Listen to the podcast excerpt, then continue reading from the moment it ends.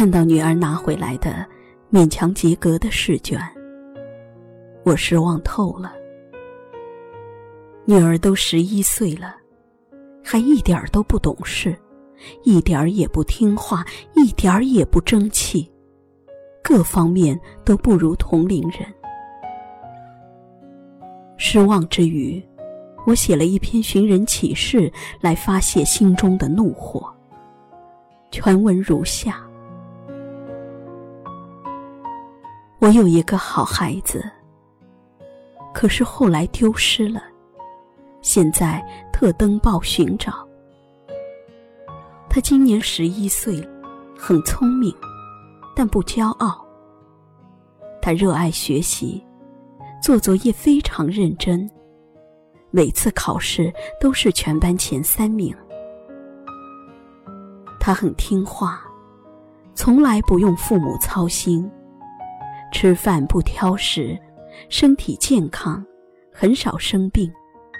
他热爱劳动，积极做家务，不玩游戏，也很少看电视。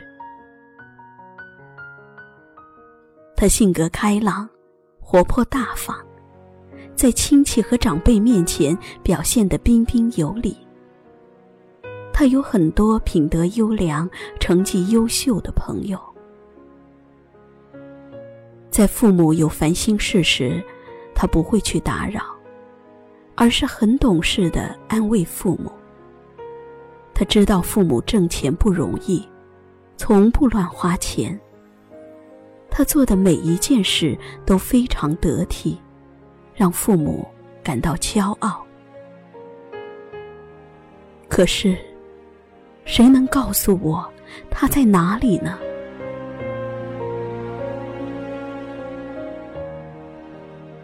写完后，我又看了一遍，不禁感慨万千。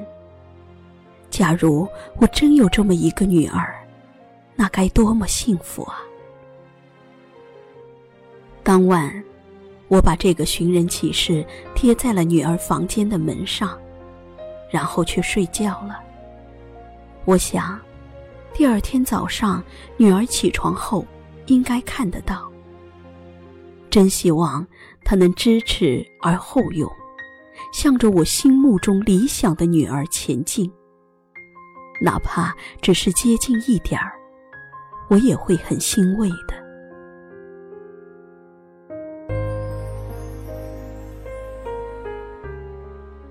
第二天早上，我发现女儿门上的寻人启事已经没有了。当我走回自己的房间时，惊讶的发现门上也贴了一张寻人启事。接下来仔细一看，我愣住了。女儿写的寻人启事，全文如下。我有一个好妈妈，可是后来不见了。现在特登报寻找。妈妈很普通，她没有电影明星那样光彩照人，也没有市长那样大的权利，更不像世界首富那样有钱。但她很爱我，在我什么都不会。只会发出恼人的哭声时，他从不嫌弃我。他每天都慈爱地陪伴着我。在深夜里，虽然他很困了，甚至睡着了，但只要我发出一声哭声，他就会立刻满怀关切地抱住我。紧张的查看我哪里出了问题，然后再哄我睡觉。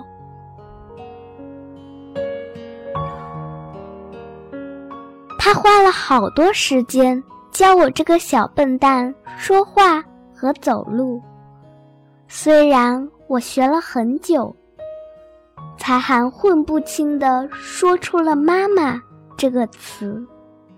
但妈妈从来不说我笨，相反，他还兴高采烈地亲我，夸我聪明，让我大受鼓舞。后来我上学了，虽然学习成绩不是很好，但他依然很爱我。他说：“早开的花不一定会早结果。”早结果的不一定结的果就大。妈妈从来不因我的成绩而嘲笑我。她知道，越是成绩不好，越需要关心和鼓励。他还说，相比成绩而言，我的健康和快乐更重要。虽然我总是犯错。总是因为成绩不好让妈妈丢脸，但她依然很爱我，因为我是她的孩子。我也很爱妈妈，不是因为她是优秀工作者，而是因为她是我妈妈。看完女儿写的启示，我泪流满面。相比女儿，我觉得自己太狭隘了。我们做父母的，常常会因为孩子不够优秀而抱怨他们，但孩子们却不会因为我们不够有钱、不够有权、不够漂亮而抱怨我们。我们对孩子的爱，没有孩子对我们的爱纯净和纯粹。在这一点上，我们愧对孩子。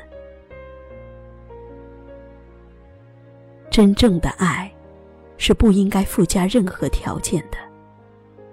我想起了心理学家罗杰斯的名言：“爱，是深深的理解和接受。”孩子无条件的接受了我们，我们为什么就不能接受孩子呢？为什么一定要苛求他们十全十美呢？我擦干泪，再次来到女儿的门前，敲响了门，要向女儿道歉。不是孩子不优秀，只是家长太落后。小宝贝，我用彩虹和你约定，